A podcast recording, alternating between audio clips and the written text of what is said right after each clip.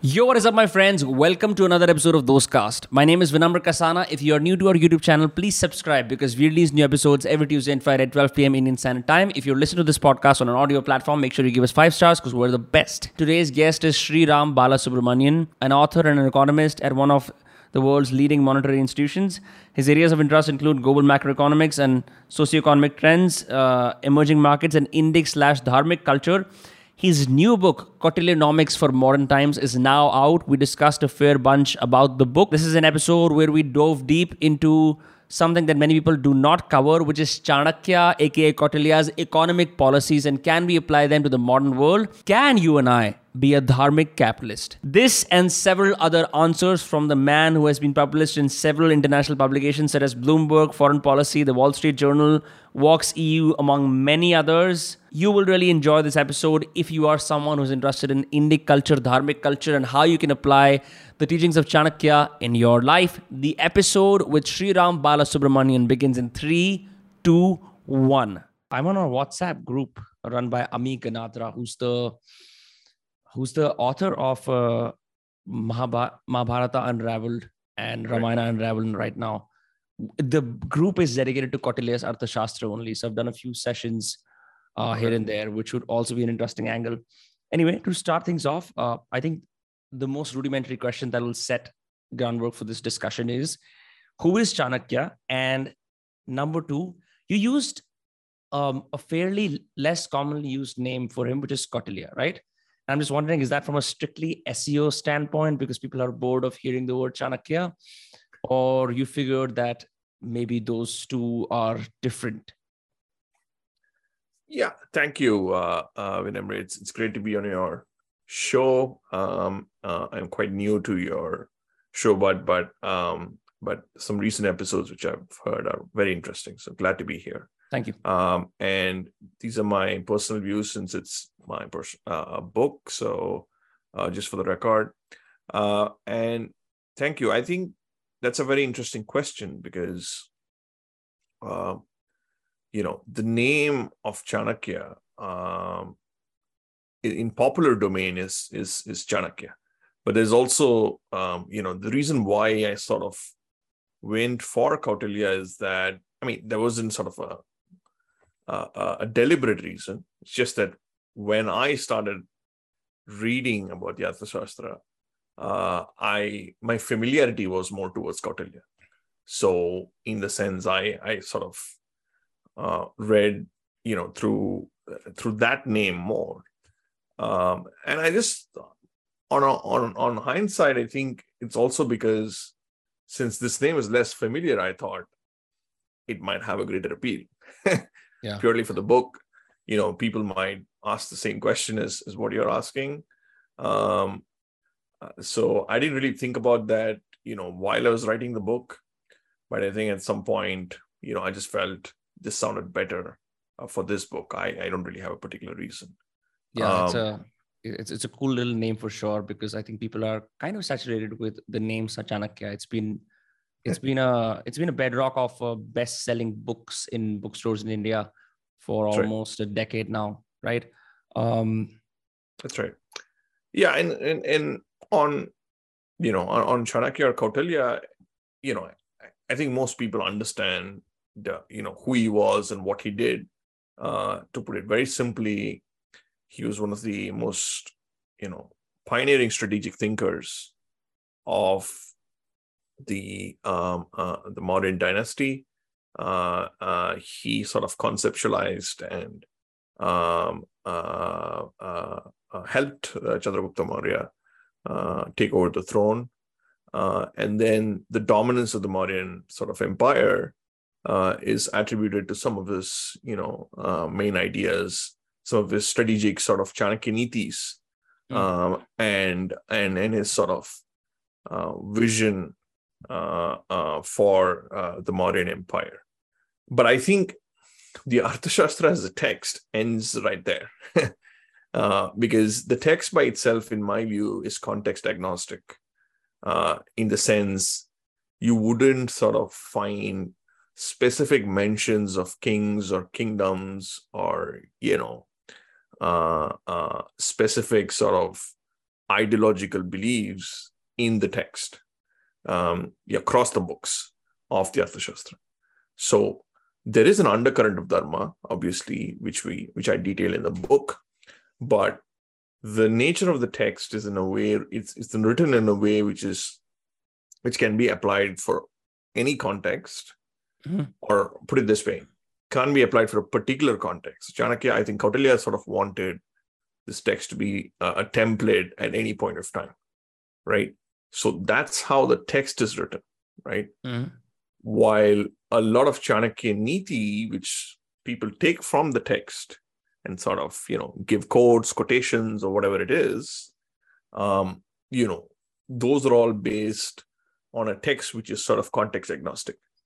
Uh, I think I think that's important to understand uh, because the the idea of other sort of you know books, if you the famous comparison of Machiavelli, which often people do.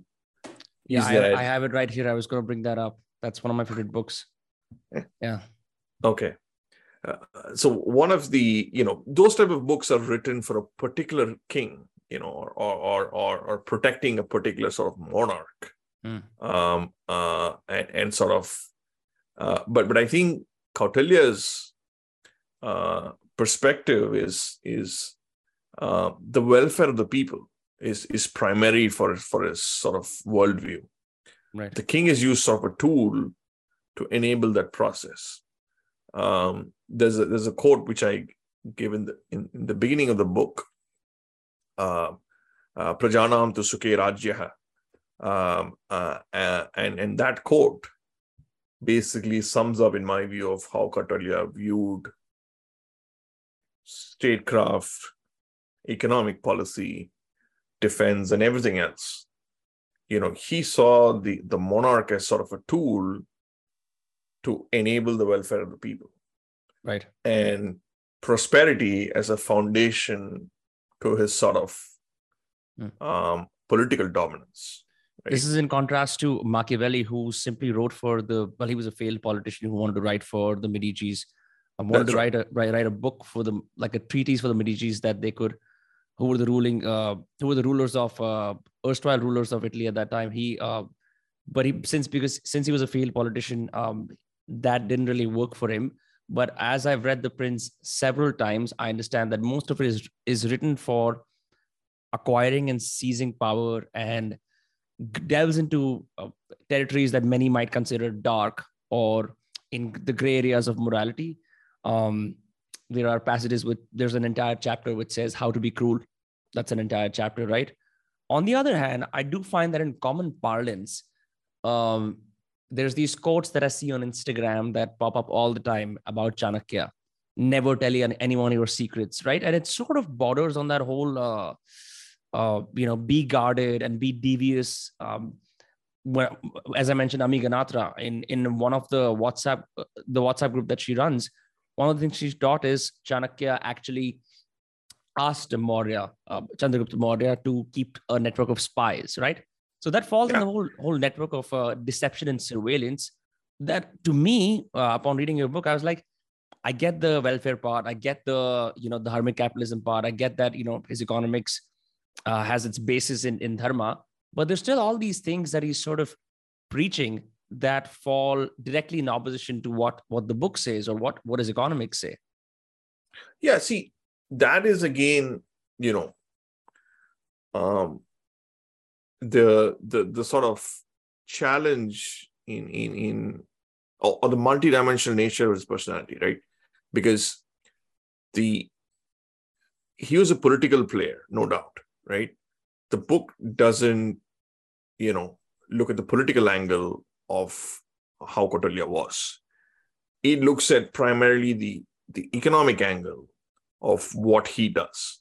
No doubt there are certain issues in in in in in, in his sort of political sort of thinking of you know what you mentioned, you know, how you deal with spies, uh, his views on variety of issues.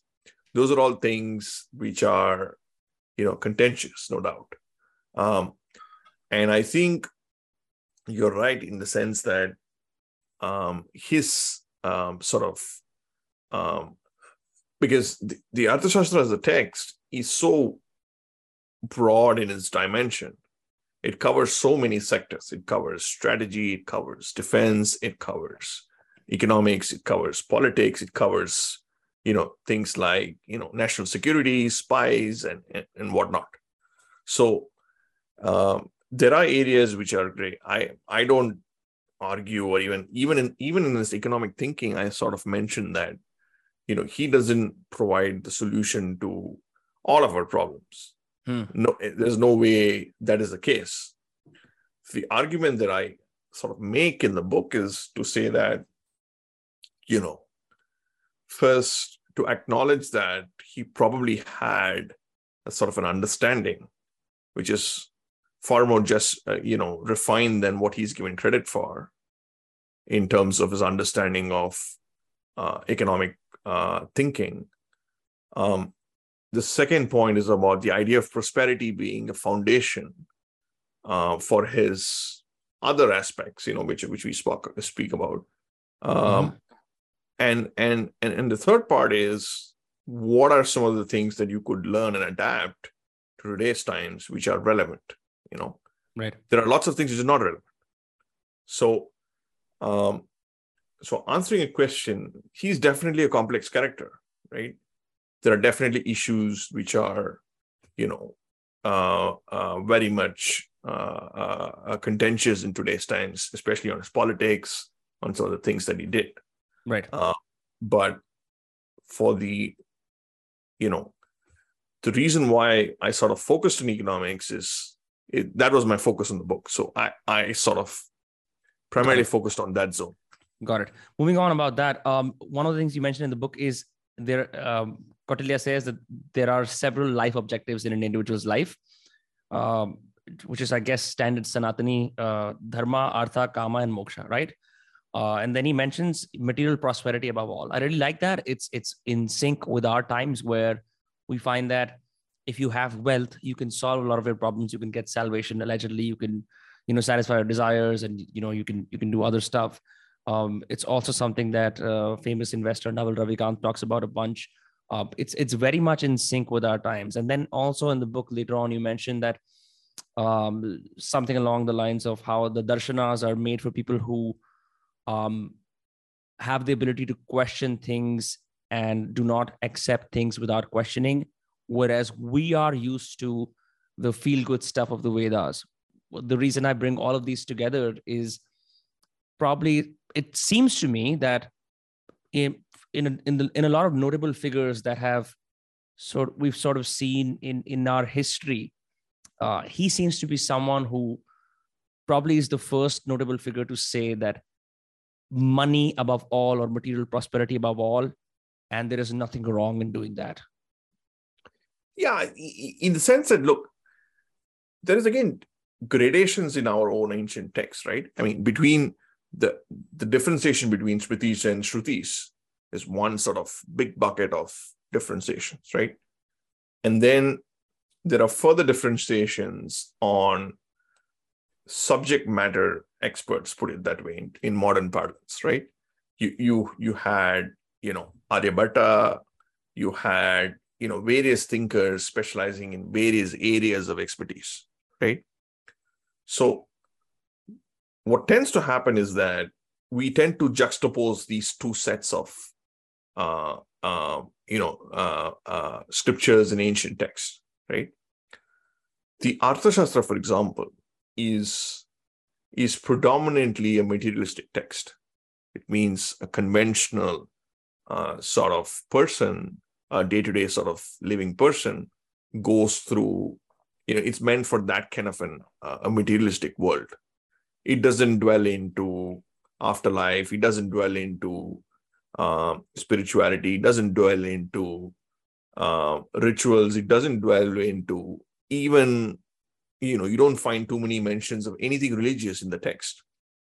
In fact kautilya even goes to say that you know the idea of superstition is is problematic for him the idea of people consulting the stars is an issue for him the idea of dynastic you know uh, um, uh, dynastic succession uh, if if it is incompetent Dynas being at the helm is a problem for him, right? Right. So he is sort of a guy who is so. So what I'm trying to say is that, like, how uh, a mathematical text functions purely uh, in its own zone. Mm. That's how the Arthashastra functions in its own zone, right? Got it. So the the comparison um, with, with with with other texts again, see even the Ramayana Mahabharata, for example. I'm no expert on this, but from my sort of limited understanding, there is a spiritual angle to the text, right? And then there's a practical sort of operational angle to the text, right? Right. So, you know, if, for example, there's a war which is happening, you need to have chariots in the war, you need to have, you know, missiles in the war, whatever, uh, you know, some sort Mm. of equipment for the war. There's some level of sort of practical, you know, day to day happenings, operational happenings that is happening around, right? Right. You, you could analyze that, for example, even though it's sort of a, the, the bigger picture is sort of a, a spiritual text. Right. you could analyze these aspects of it and still figure out or, or make an analysis or a book or do research or whatever it is. Hmm. right? And then there are texts like specialized texts like the Arthashastra or or other ayurveda for example which dwell particular into one zone without any references to all this. So what i feel is that one the ability to question is very important uh, you know which is i think foundational to sanatana dharma uh, and, and second is to also acknowledge that even in ancient times, there were people who, you know, who who were specialized in certain areas. Not everyone was a jnani, not everyone was a sadhu.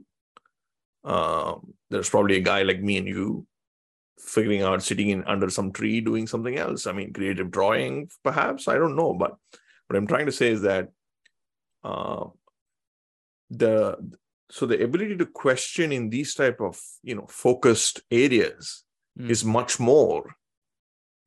Uh, and i think kautilya probably would uh, felt the need to sort, sort of mention that even more. Because he- in his zone of statecraft and you know uh, and and artha there's so much to question. So i think he was at a bit more liberty to sort of go gung-ho about it but I, I I agree that you know the ability to question and and the idea of purusharthas, right? I mean Sorry, what is the idea?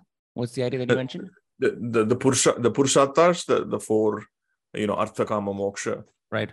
um, uh, and uh, the if you look at the introductory chapter in in the book, you know, we sort of Kautilya himself acknowledges a lot of his ideas where you know were sort of picked up from earlier um, text and earlier sort of experiences. Mhm. and he he admits to that right? He himself says that it's a it's a compilation of various ideas which is what the Arthashastra text eventually sort of morphed into. Um so you know the so the idea but but i think credit to him goes that you know he, you're right he's one of the first few thinkers of his time to sort of get the idea of material prosperity as you know centerfold Right. um, for, for other sort of developments. One of the things you mentioned in the book, you actually use three different analogies for taxation. Um, one of which, I guess, a summation of all of that is uh, to tax in to have the largest possible tax with the least amount of annoyance to the population, right? And I thought it'd be a funny thought experiment to try and see how much of that applies to real life, where we all know that we understand the merits of taxes on some level. And I'm no expert on governments or taxes, right? I pay my taxes just like everyone else. But the the fact that the Arthashastra is a book written for governance, uh, and he's instructing the rulers to to tax the biggest amount possible, right? To even attempt to advise something like that, um, one could argue is against the very welfare of the people that he professes to, you know, um, professes to uh, hold paramount. And and I'm just wondering, there are other economic concepts that uh, that you mentioned later on in the book uh, that I would just like to bring up, such as um, just a sec. Well, for example, diminishing returns, uh, diminishing returns. Uh, there's a there's a few others. Just a sec. Opportunity cost, demand supply framework, diminishing returns, liquidity, all of those things that are typically modern economic concepts that you know. I mean, you're an economist. You do this for a living. I've just read this in 11th grade once.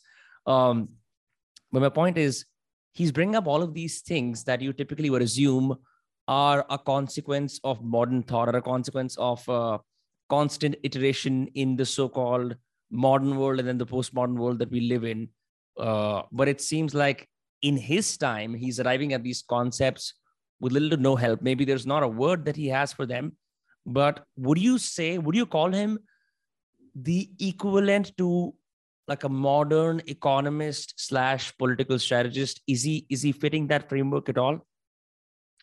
Yeah look i think there are two sections to your question right? Sure. the first part is what are the concepts or you know there are some concepts which he has sort of used and these concepts are far ahead of its time right so in in in a, in, in in contemporary economic discourse, most of these concepts are attributed to some Western thinkers. It could be Adam Smith, it could be, um, uh, uh, yeah, mainly Adam Smith, but it could be Turgot, it could be Wieser, it could be Marshall, uh, Bernoulli. Um, so each of these guys, you know, at some point in the 16th, 17th, and 18th century, had sort of brought these concepts to the fore, which were further developed, you know, and and uh, uh, uh, academia sort of took them along, right? Um, the question really is, I mean, more than my book, I think uh, Professor Sihag's book and, also Professor Diodo's book sort of deals into this in a bit more academic depth, uh, where we sort of show that you know the Kautilya had uh, an understanding of these concepts in a far more refined way that we give him credit for. And that's primarily the reason why, you know, most of it is not sort of feeding, why it takes some effort to sort of extract this from the text is the nature of the text itself, right? That is something I think your listeners need to understand. Most ancient texts are like this and I think the Arthashastra is even more like that. Um, in the sense, first of all, they're very dense Sanskritam. Uh, uh, so they're very poetic in nature, and they have a sort of structure uh, based on which you have to extract the text. So that's why there's a subsection called Tantra Yukti, which we deal with, uh, which which I deal with in the in the book, which is a sort of a technique which is used in the Ayurveda and the Arthashastra to sort of extract through a logical prism of, of thought process defined in those ancient times to extract from the text what he's trying to do or what he's trying to say, right? So one is this entire prism of extraction. Another is the the idea of subject matter expertise, right? Because of the fact that this covers a wide range of areas, you would need a strategic expert, for example, a foreign policy expert to sit down and extract the foreign policy element of the text. Mm. And then you need probably an economist like this to, to extract that part of it. so, and, and then the third is to contextualize that in how we define it, right? So, how we define opportunity cost, how we define minimum wage, how we define in today's times, right?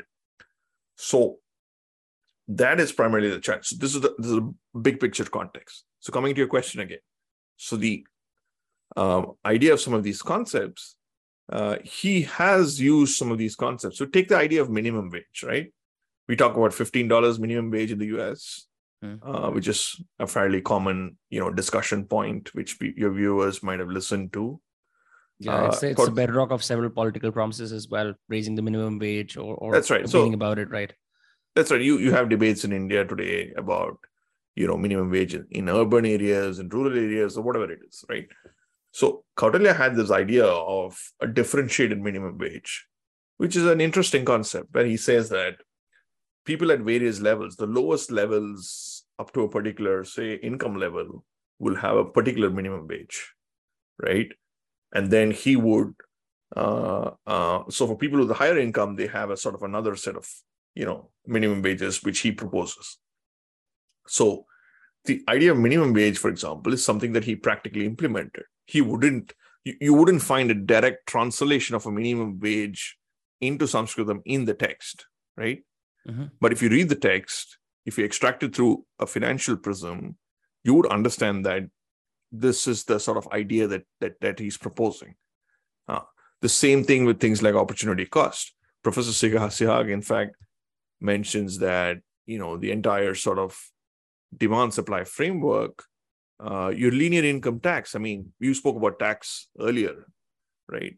So his level of taxation was about approximately, I mean, about one sixth of your income, um, uh, and that's you know coming to similar rates to what we have today. I mean, there might be some differences, um, you know, between countries, um, uh, but his idea of uh, you know sort of uh, tax principles uh, were also similar. I mean, he he he, for example, proposed the idea that it's like taking, you know, uh, uh, you have to be very careful with taxation. He he understood that, you know, it's like honey uh, that you take from a bee, that there's a threshold level to it where people get really uh, annoyed with you. Yeah, you don't want to piss them off or they'll sting you. That's right. So uh, he he he was aware of of such principles uh, and he had various levels of taxation for various levels of uh, uh, uh people with various levels of income levels uh, during those times. And he saw it as sort of a, um, a revenue aggregator um, uh, for the state. and even the king um, had to, for example, the king was seen as sort of a the taxpayers Raja, you know, not just mm. uh, a monarch.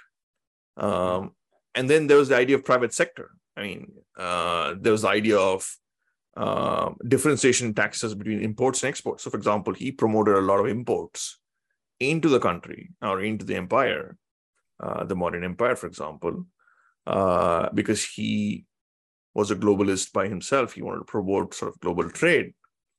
So there was differentiation in those tax principles how you're going to, for example, um, tax people? Do you, do you tax them on profits? Do you tax them on income? You know, do you tax them uh, uh, in terms of what is their sort of net asset value, meaning what is their uh, overall uh, asset value? So he, had these sort of differentiations of taxation and an understanding of this differentiation of taxation uh, as well uh, in, in his text. Uh, so the answer to your question is yes, there, there, are lots of these concepts. Let me just quickly read you some of them. Mm-hmm. Uh, Before like you do, I just I, I, just have a smaller question in in, in just uh, to insert that. What do you think makes him such a lucid thinker? Is he sitting under a tree in the Mauryan dynasty empire at that time and just thinking of these things? Is he borrowing it from some of the older Sanatan Dharma texts? Is he doing it if we have accounts of that, is he doing it through um, constant interaction with the populace of that time and and sort of building hypotheses for taxation, for land use, for debt, and and for all of the concepts. You know, before we get into the nitty gritties of the concepts. Yeah, I think that's my sense. To be honest, I don't, you know, have the sort of indological bandwidth to, you know, to, to, to tell you whether there were any inscriptions or scriptures, you know, on, on this particular question. But mm. from my reading of the text these years, my understanding is it's sort of a manual of someone who's practically sort of dealt with these issues uh, with the populace rather than a theoretical construct, right? If it is a theoretical construct, it would be like a textbook, which isn't the case. Now, the reason why we're trying to extract a textbook out of it is because it's mm. become very practical in its implementation. Right. Right. I would I would say that the text is on the other side of, you know, practicality. So I would put him as someone who is who's definitely a sort of a, a big thing, a big picture thinker. uh, you know, who can who has the ability to sort of think across board, Hmm. um, but also someone who's very sensitive towards the practical limitations of some of these things. Um, so I would say he would be a sort of a um, uh, a political economist of sorts, who who sort of has an understanding of the practical limitations Mhm. um, from from from my you know sort of uh, uh, interpretation of the text. Got it. So yeah, so, for, so just on the concepts, right? I mean, if you take say uh, the idea of um, moral hazard, if you take the idea of say we spoke about things like opportunity cost. So opportunity cost in the uh, uh, in the sort of Western framework uh, was you know started by Wieser in 1889. Demand supply frameworks were Marshall in 1870. Law of diminishing returns, Turgot in 1766. The idea of linear income tax uh, was more recent. Public goods and producer surplus, another concept, for example, was again Marshall in 1870. Capital formation, the idea of capital, uh, was through Smith in 1776. Um, all of these sort of concepts, Kautilya deals with them at some level or the other um, uh, in in in in the text, uh, and he sort of um, showcases it as as as uh, i- i- not at a theoretical level, but at a more practical level. So he sort of implements it, and then allows you to you know back guess it um, uh, in that sense. So in the in the bigger picture of things, um, I feel that a lot of these ideas Kautilya had, he had implemented some of these ideas. It, the the level of refinement of these ideas might be not that refined. Uh, over a period of time, the refinement might be better, might be better off, or more refined in say in more recent times. But at the conceptual underpinnings, I think he had a much better, you know, he, he was a pioneer in that sense of having a conceptual understanding. Right. See, another thing is you you you have to, he's not like a Ramanujan, right? Mhm. Ramanujan, for example, you know, he lived very short period of time. He he had a divine sort of uh, uh by his own sort of uh uh uh recollections had had sort of uh, a divine devi telling him you know a lot of these mathematical formulas which Yeah. he sort of you know replicates Kautilya is not like that he he's like you know an, probably a normal guy who's just extremely shrewd Hmm. extremely analytical extremely practical and also you know had a very very good understanding of uh, finance and economics at that time and he could sort of gauge why that would be the bedrock of prosperity so in that sense i feel he's a much more practical person and a lot of ideas are you know implemented on the ground Right. that's why i in a sense i also feel that that could be also the reason why he didn't really go too much on the theoretical construct of these things uh, because you know probably in those times the the the need for practical sort of approaches was far more ahead than the, the sort of theoretical or at least he felt the need for a more practical approach than than than let's say a theoretical construct Yeah, he must really be someone who struck out like a sore thumb. I'm just wondering if he didn't have political power, what would have happened with him? He would, he would just, you know, we're just assuming he would probably be a cynical man with a lot of brains. But thank God he knew how to uh, climb politically. Which reminds me, so this book, this text, Arthashastra, is written for Chandragupta Maurya to help him essentially run his empire, expand geopolitically, but do it through do it through an economic lens, to do it through strengthen the empire through economics, right? Um, wait this is written for yeah, no no okay so let me let me correct you a bit there sure, at least my take on this, right? The text is context agnostic. It, it, while the popular notion is that it is a replication of what Chandragupta Maurya's empire was, right? I don't see too much evidence saying that Chandragupta Maurya replicated one to one everything that Chanakya or Kautilya said. that's Right. what I was going to ask. Like, how much was the advisor actually listened to?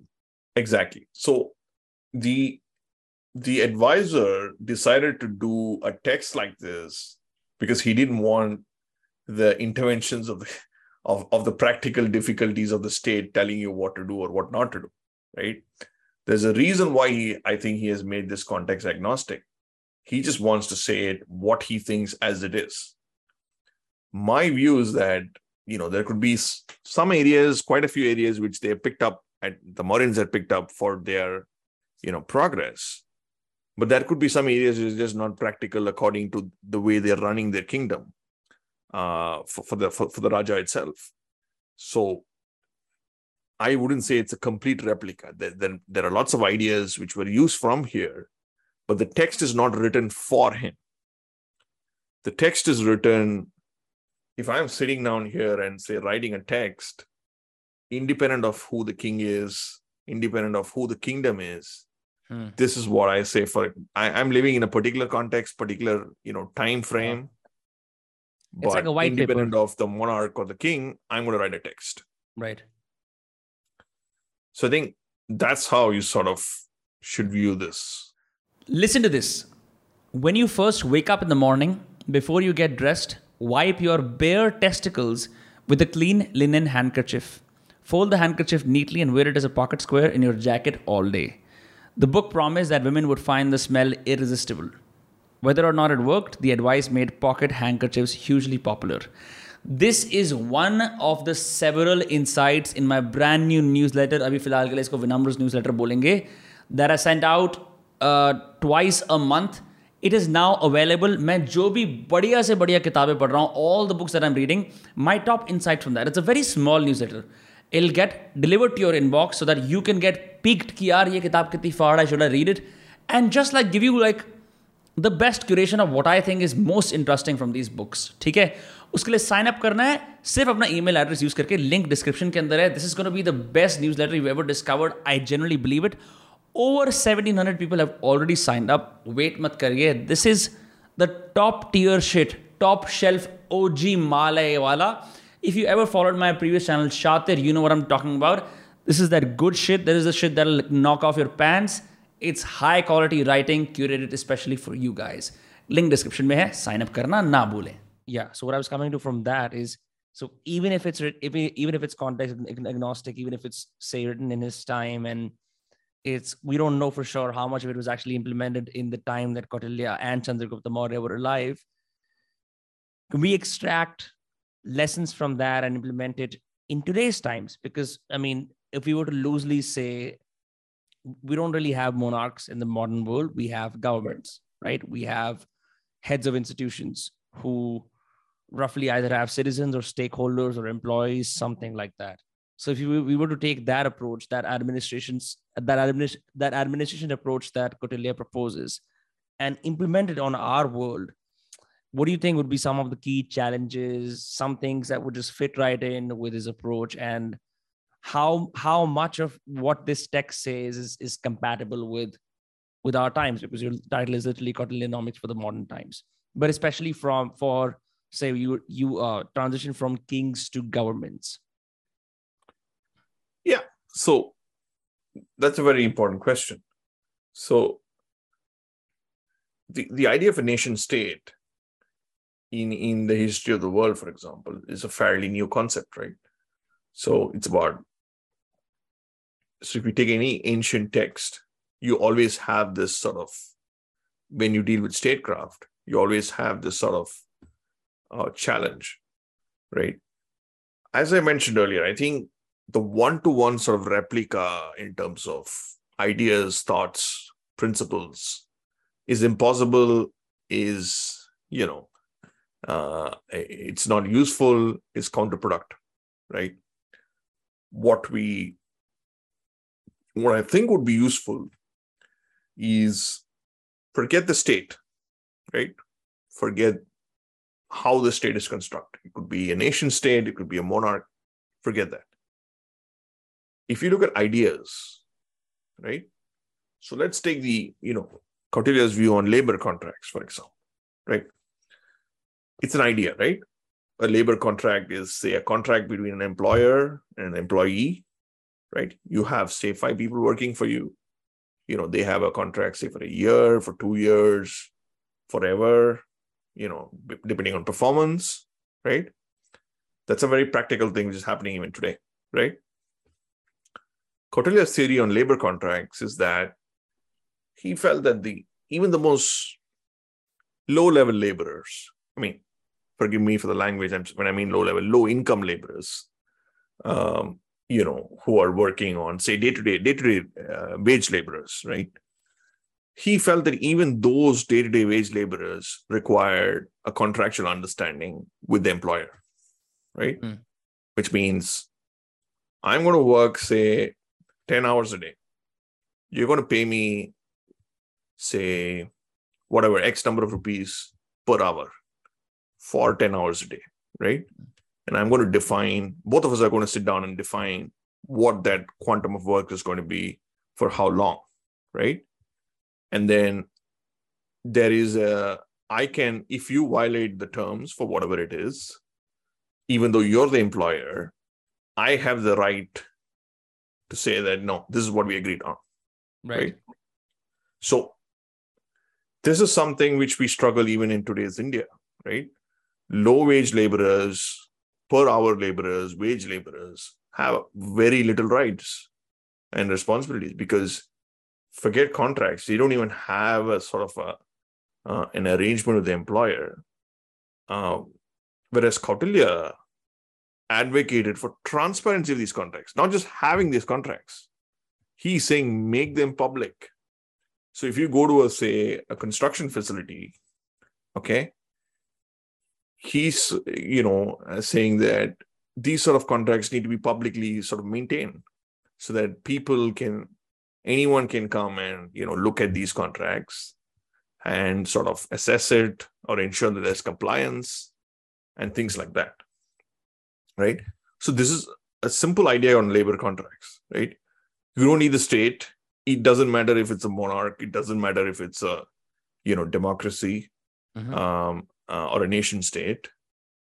But this idea can be implemented um, at a granular level for greater efficiency, greater sort of uh, empowering uh, the the real poor to sort of get their rights based on a, a tweak like this in the system, right? So this is a small example. This is how even, even the idea of minimum wage, for example, which we discussed earlier, um, that's another sort of uh, an area where we could sort of learn things from uh, uh, and, and apply to some of our policies today. Yeah. So my broader sort of construct is we should look at these ideas that we're seeing. And I think that the entire Dharmic capitalism framework, which I proposed for Kautilya, is based on that, you know, sort of idea of using dharma, the concepts of dharma, as a sort of a, a self-correcting mechanism for both the state and the market. Right. I think that's how he, he viewed it. He he viewed um, his sort of economic philosophy.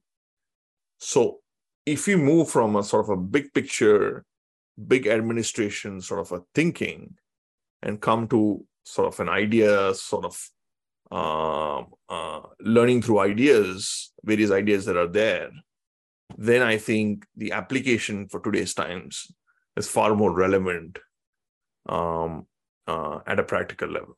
Yeah, two things on that. I think Kautilya would love cryptocurrencies and blockchains because if he's all about transparency. Uh, second, uh, you mentioned in the Dharmic Capitalism chapter how typically you have uh, two approaches where one is the, I, I hope I'm getting the pronunciation right, laissez-faire. I hope if, if that's the right pronunciation, yeah. which basically means minimum governmental intervention when you when private individuals are doing transactions. That's number one. The other is the Keynesian uh, interventionist approach, right? And you said that dharmic capitalism, this concept where you engage in all the tenets of capitalism, but you have dharma at the center of it, that hap- that actually falls right in, in between these two extremes, right?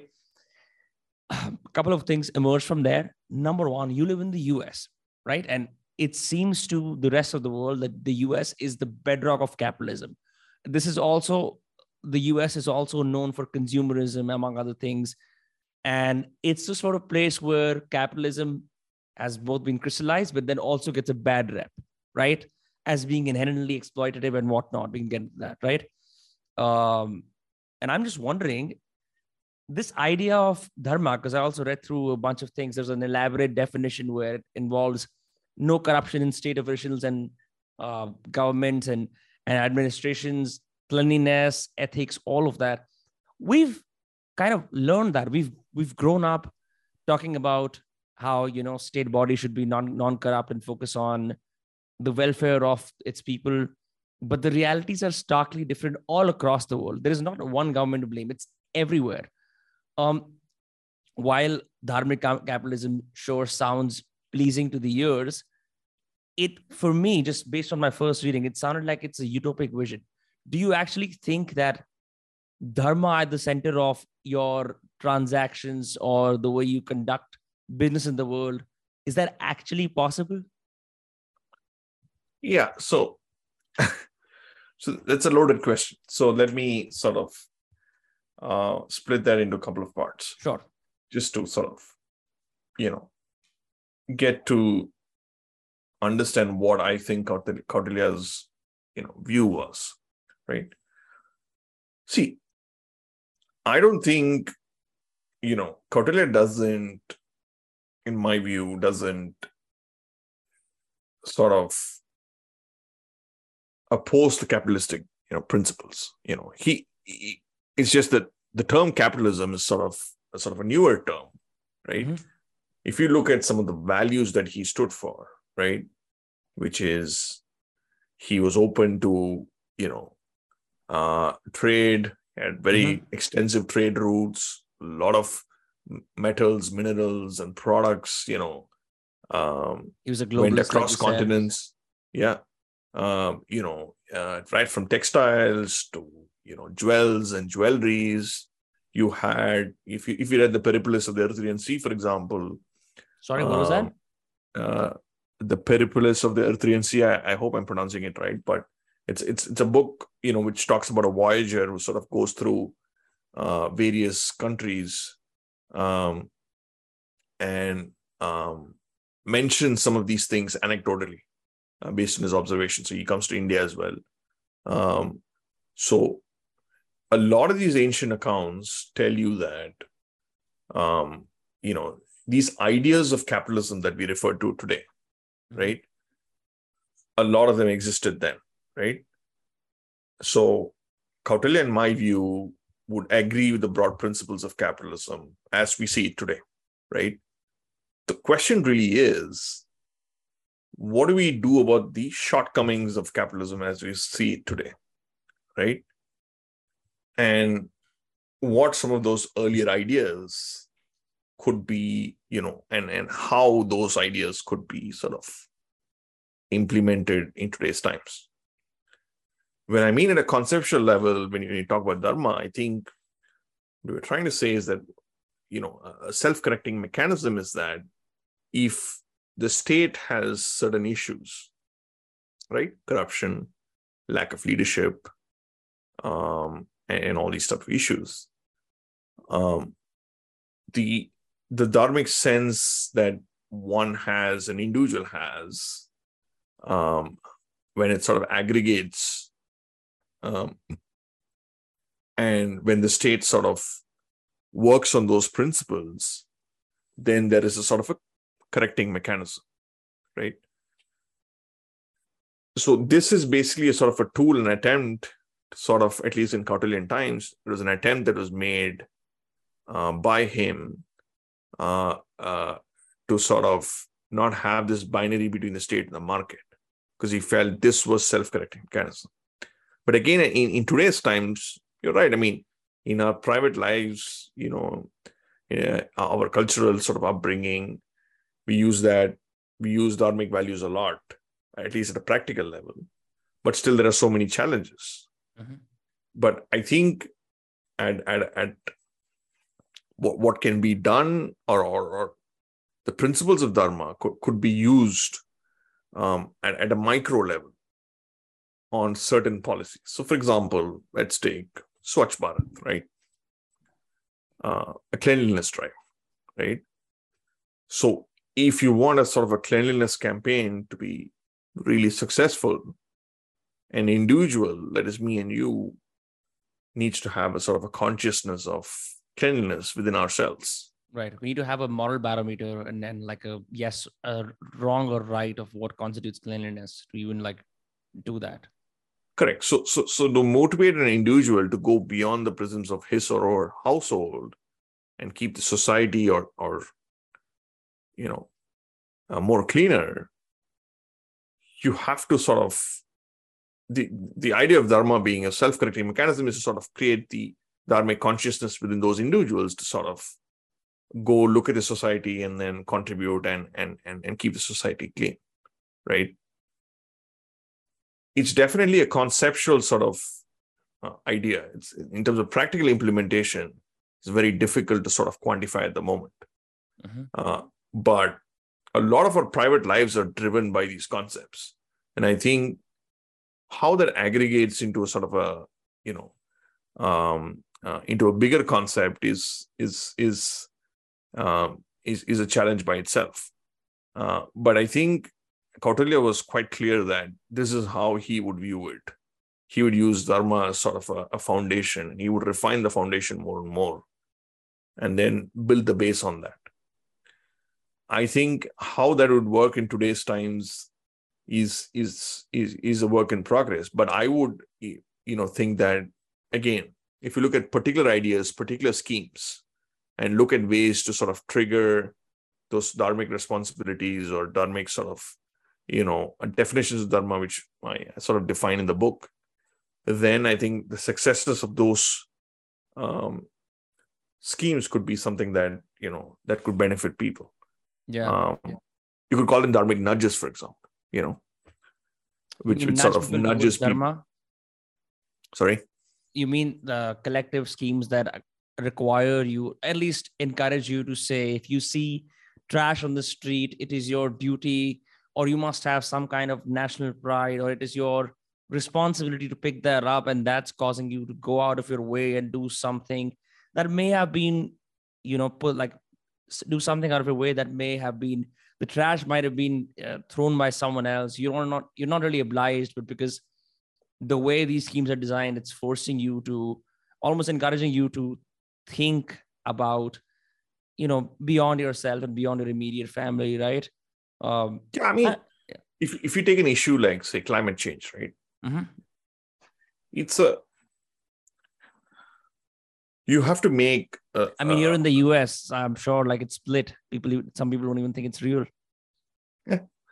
yeah let's not go there but yeah let's assume it's i mean let's assume I climate think, change is real yeah, I'm just kidding. By the way, I'm just saying that's how that's how that's how split the U.S. is on that. Yeah. Let's assume we're sensible, and you know, and that would make us think it's real. So, so what I'm trying to say is that, you know, if we're going to make a substantive, you know, change in, in say the climate and mm-hmm. addressing mm-hmm. the issue of climate in this world, it primarily has to be a behavioral solution, right?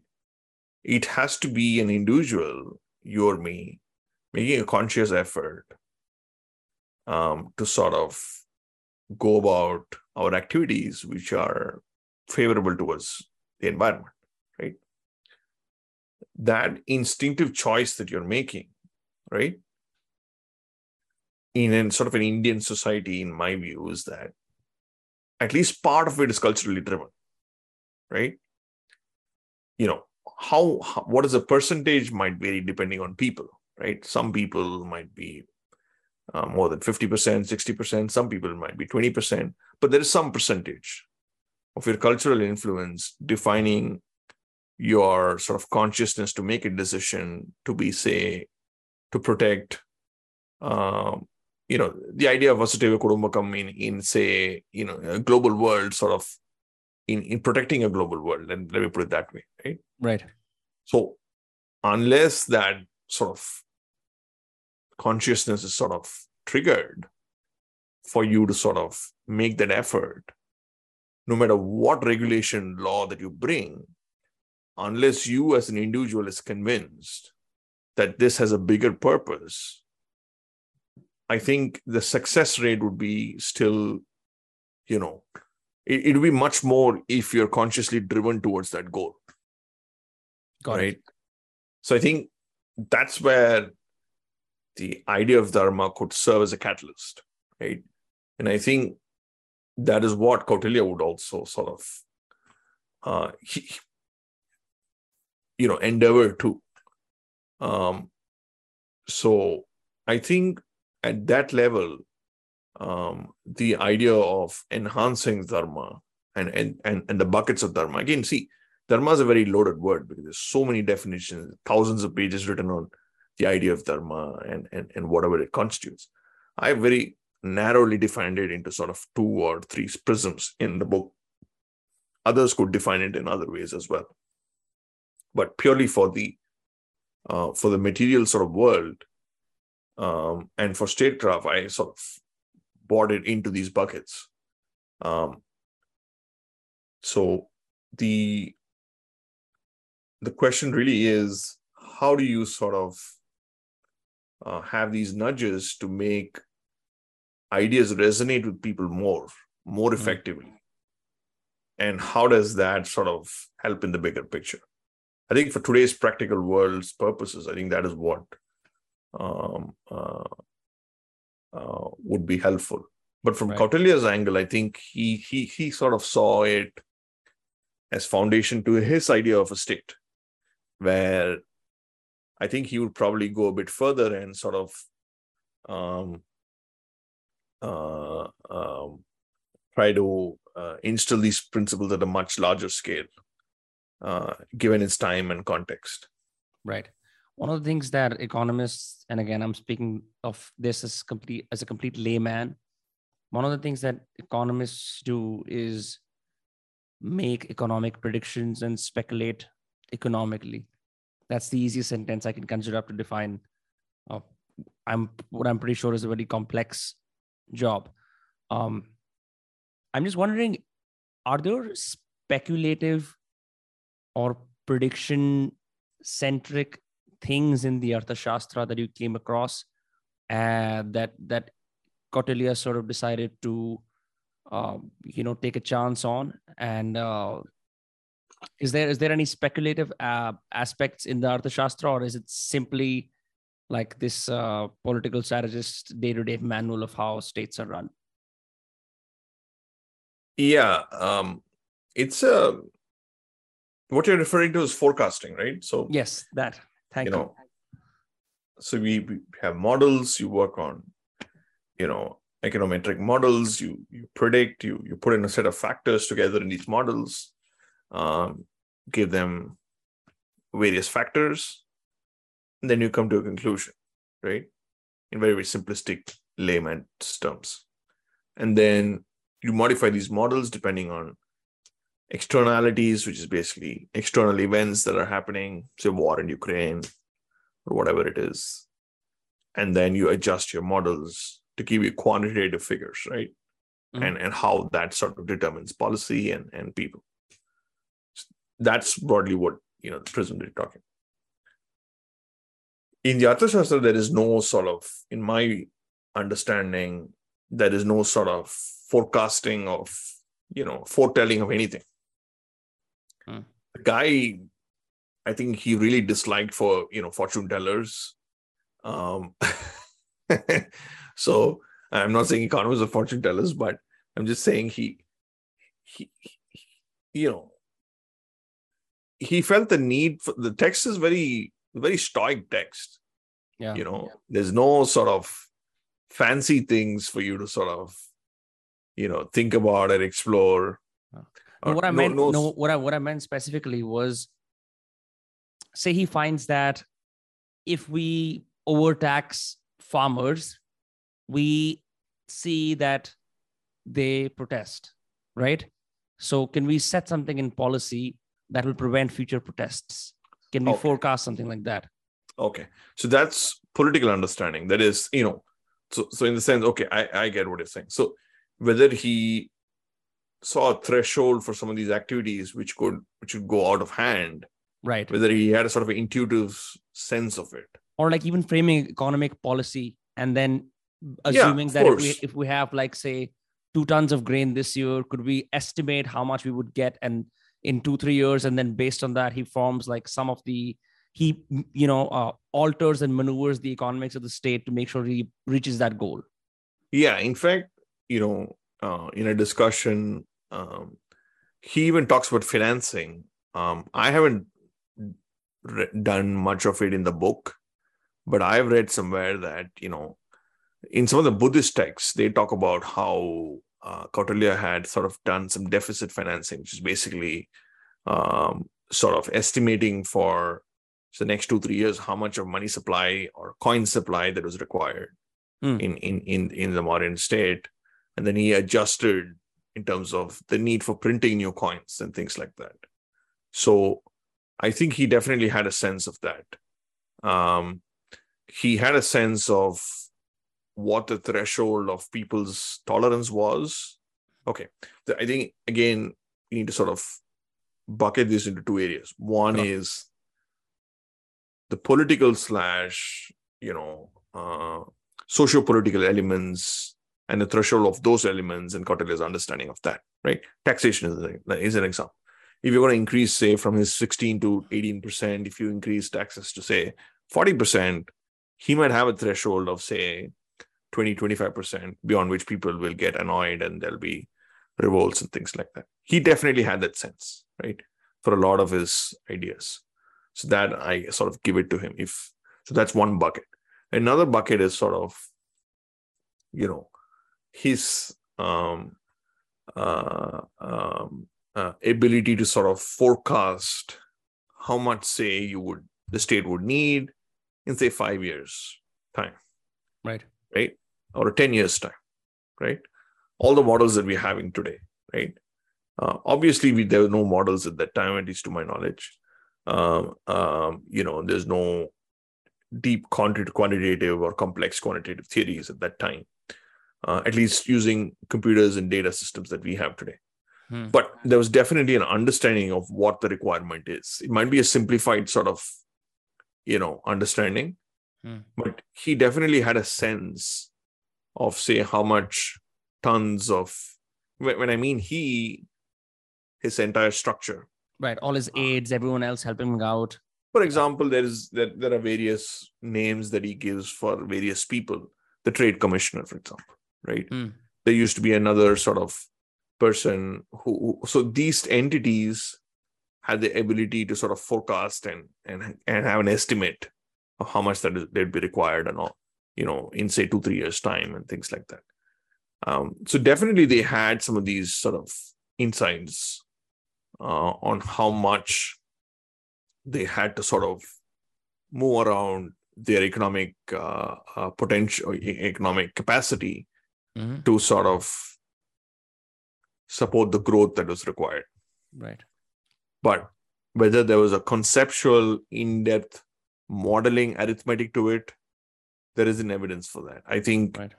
it's safe to say that there's a simplified version of this, might be logical, not too calculative in nature, but there's definitely an awareness of the limitations of some of these policies. Right. And also an awareness of what is required, some level of planning, might be broad planning, of what is required in terms of capacity uh, for for various parts of the economy. Yeah, I think based on whatever I read from the book and this discussion, he certainly understood that state treasuries could run dry and resources are scarce, which is one of the bedrocks of economics, right? So you have to operate with that assumption. Um, and I'm just wondering from there, is it possible? Like, I mean, this this might be out of the purview of the book itself, but do you think he used some kind of uh, like would he do arithmetic on on a tablet of some kind? Would he uh, get people to verbally count the number of grains or the number of resources the state had? Because one of the things you also mentioned is just how wide the entire empire is, right? To actually get proper numbers on uh, on all the stocks and resources and assets the state has is a, is a momentous task. It's it's quite difficult, right? Are there mentions of that or on how he essentially administrated all of that? Yeah, in fact, there was also a sort of a a modern day equivalent of an ancient equivalent of st- a statistics office in some of these departments. Yeah, in the sense which sort of where where the role of the the person is just to go and you know get the numbers, estimates um, uh, of uh, uh, various say grains or you know since you gave those examples uh, uh, various components of of the of the economy then uh, so there are definitely people who are assigned to do some of these things though it might be manual though the estimates might be you know more sort of um, uh, um, not too specific Right. uh, but Approximations. A lot of approximations yeah yeah yeah but see look one advantage that these guys had was that it was a highly decentralized system right Really. um I mean, you would assume that, all. Of, yeah, you would assume that everything just lies in the seat of power, where the capital city is. It. no but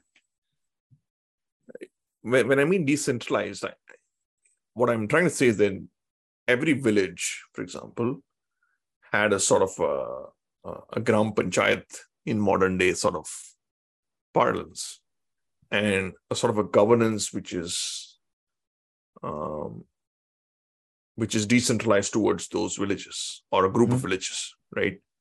So that sort of aggregated to the bigger picture. I mean there, there was a sort of a central sort of entity which controlled and had some certain basic policies but a lot of the governance was decentralized. And and that's even seen in, even in in in common era right? I mean if you look at our huge temples that we have most of the temples were used as financial institutions. Storage of gold storage of you know all sorts of wealth. Uh, in fact i come from tamil nadu. If you look at the chola empires um, and and the dominance that they had or you know across southeast asia um, especially in, in early early ce the thousands of temples that they built in in in in Tamil Nadu, for example, a lot of them had huge sort of um, reserves of gold.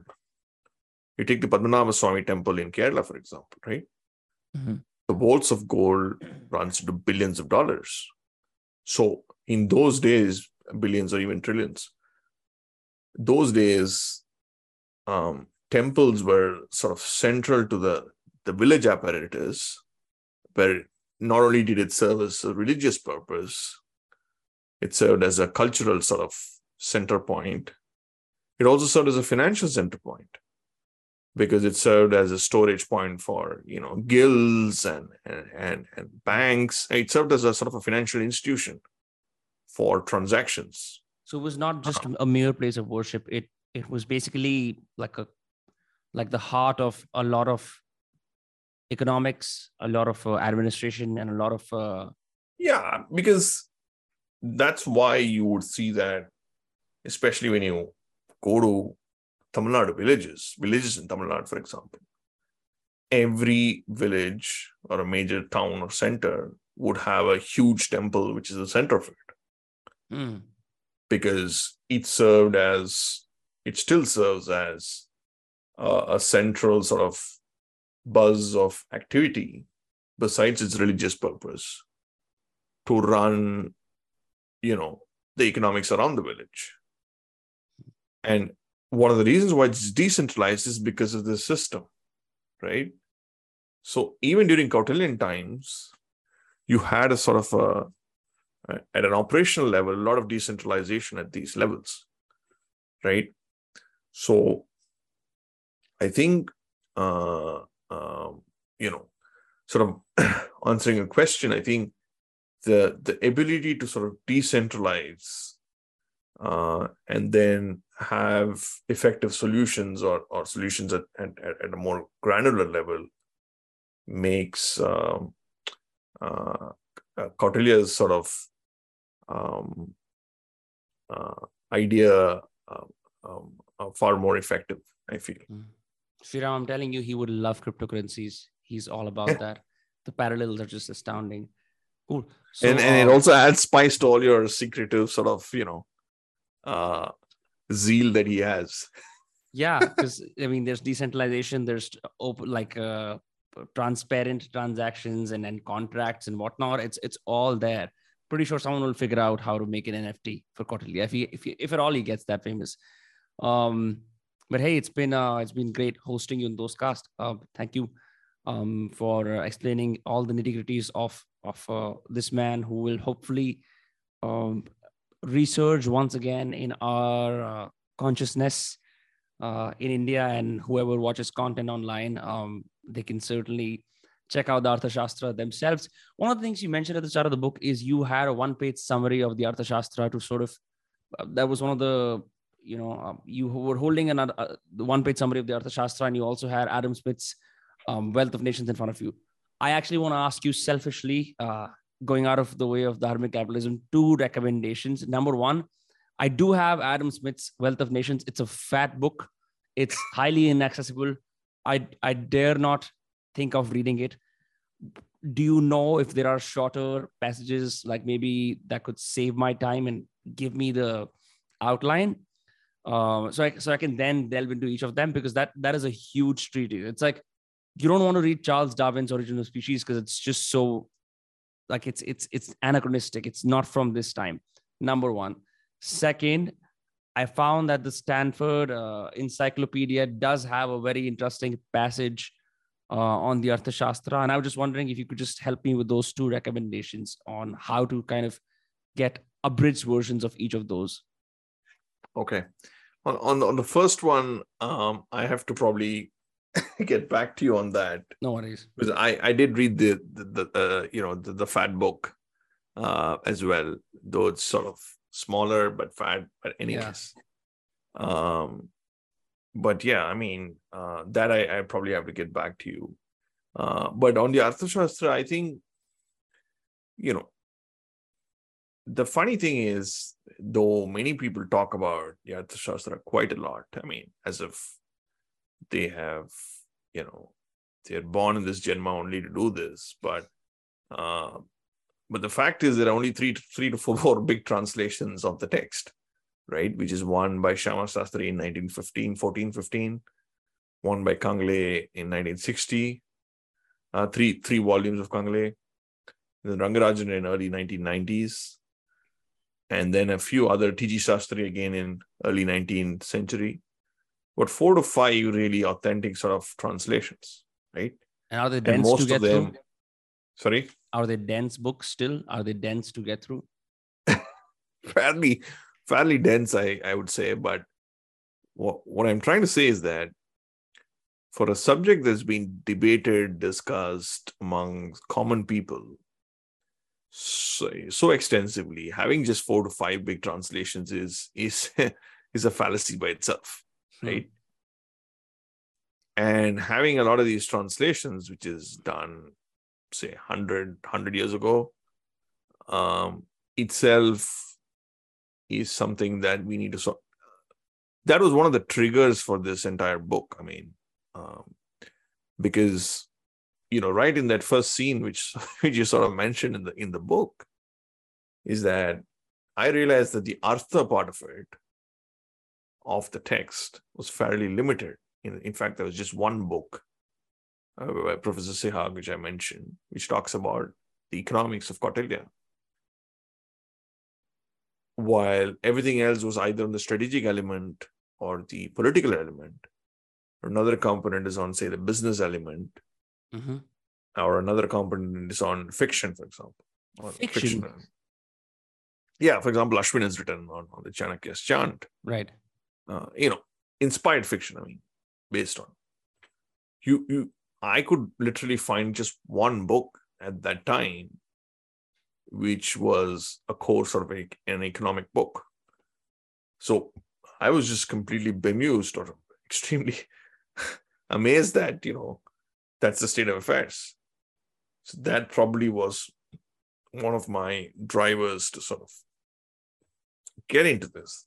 And and just to conclude my my my you know urge to your readers who end up reading the book is to you know one of my basic purposes of doing this exercise despite spending a lot of time on it is to create an awareness among your readers, listeners, on what Kautilya was was thinking or what he could have thought, Mhm. and to create an awareness that there was a guy thousands of years ago who had an ability to grasp a lot, you know, many of these things, eh, and was had a sort of a, a grasp of these things, grasp and sort of vision of a bigger picture, and then a grasp of the practical elements of these things, uh, and to create that awareness uh, among the readers, so that people understand this, and then debate, discuss, have you know 10 15 20 books on the subject which it deserves for all the talk that people talk about it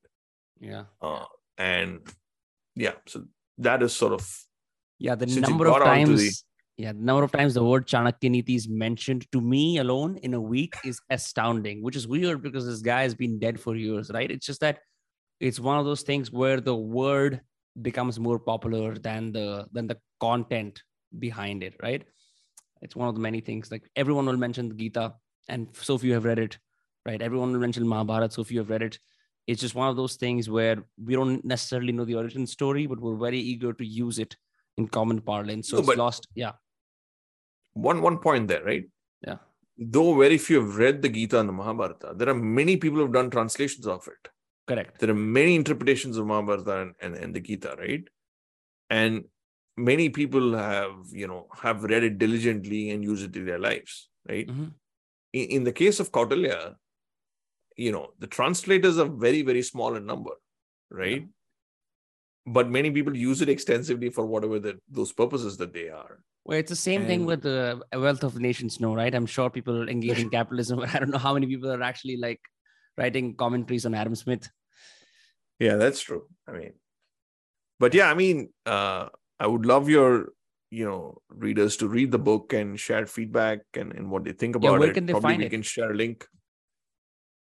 Where can they find it? Is it available on? I mean, when we release this, uh, will it be available on Amazon? Like, yeah, that's right. It, it's it's available on Amazon. This when we release it, it'll be definitely available. So this Okay. weekend, it's it's going uh, to the bookstores. Yeah, fantastic. Well, I'm, you know, one of the wonderful things that I hope also to have, just like you, is to have a book with my name on it. Like there's just something you can, you can, you can be a digital millionaire and have digital things all your life, but there's something about a tangible, you know, proof of work. I mean, I know it's taken you five years, so uh, more power to you. And um, thank you so much for being on those cars. Where can people find you if they want to follow your work, if they want to engage with you? Do you have public profiles of some kind? Yeah, I'm I'm I I'm not too active on social media. Sort of wanted to be a bit more sane, so I sort of I want to be a little more secretive like Kautilya.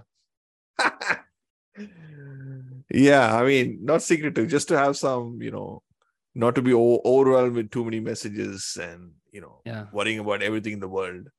Uh, but anyway, so I, I have my website, um, you know, uh, Sriram srirambala.in, S R I R A M B A L A dot I N.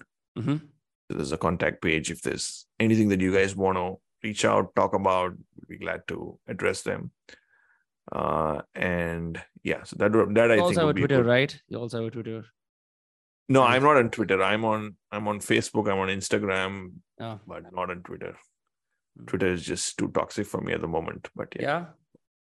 There's a small there's a small part of Twitter that's very fun though. It's uh there's value Twitter. I think like the whole indic Twitter is semi value, semi filled with like uh you know uh, people fighting, but yeah, there's values. Like if you write threads, if you write like mini threads or excerpts from this on Twitter, they would work really well. But that's I agree. the- but the thing is, but the thing is, whether you like it or not, Vinamre, is that I don't have an opinion on every single issue. that's true. So you don't have to. You don't have to. You can just uh, retweet. You can just post screenshots of your book and just uh, retweet. Uh, de- like you know when people. no, post- but but I'm told nowadays by younger people, not that I'm too old, but is that uh, TikTok and and sort of those mediums are far more, you know, the in thing. or you're not. I'm. I'm guarantee you, no one on TikTok is going to read your book. That's just. Uh, it's a. It's a different ball game altogether. It's. It's. Uh, do you like? It's. Uh, are you going to have a Kindle book out? Are you going to have a, an Yeah, audio that's book right. out? There- there's a Kindle version coming out. Yeah, Yeah. An audiobook is going to be harder though, right? Because there's so many graphs and correct. uh, other things. Yeah, that's right. But we're looking at multiple languages. That's probably the next step, I think, because Mm. you know, especially I think this sort of a book would have a much would have a decent reach in in say regional languages. 100%. So yeah, that's probably the next. Well, fantastic. Thank you so much, Sriram. Um, uh, and uh, yeah, best of luck to you. Uh, make sure if you guys are interested in the conversation, if you're interested in economics, if you're interested in Chanakya and want to know more than the fact that he was a guy with a ponytail, you can check out uh, Kautilyanomics for modern times and purchase it. All right. Sweet.